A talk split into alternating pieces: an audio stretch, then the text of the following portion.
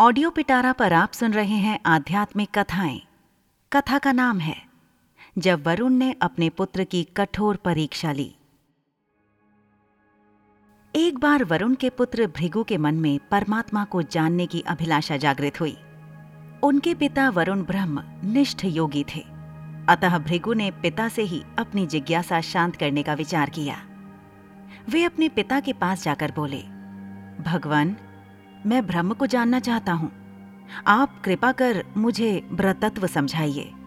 वरुण बोले, जिससे सभी का पालन पोषण होता है, वही ब्रह्म है। भृगु ने सोचा, अन्न ही ब्रह्म है? अतः उन्होंने अन्न उपजाया और कई वर्ष तक तप कर पिता के पास गए और कहा, प्रभु, अन्न को समझा, लेकिन शांति नहीं मिली। वरुण बोले तुम तप द्वारा ब्रह्म तत्व को समझने का प्रयास करो। तब भृगु ने सोचा, प्राण ही ब्रह्म है।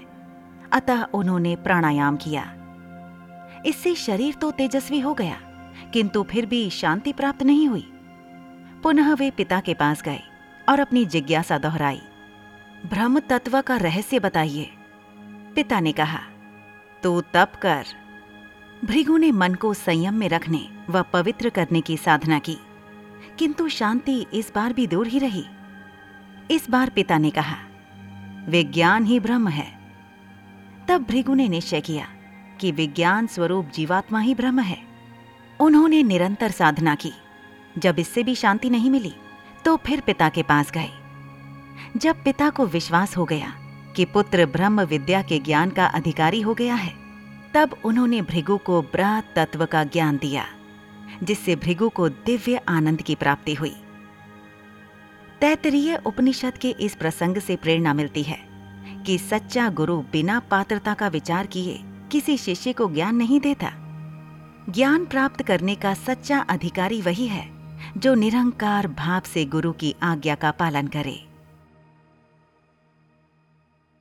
ऐसी ही इंटरेस्टिंग किताबें कुछ बेहतरीन आवाजों में। सुनिए सिर्फ़ ऑडियो पिटारा पर।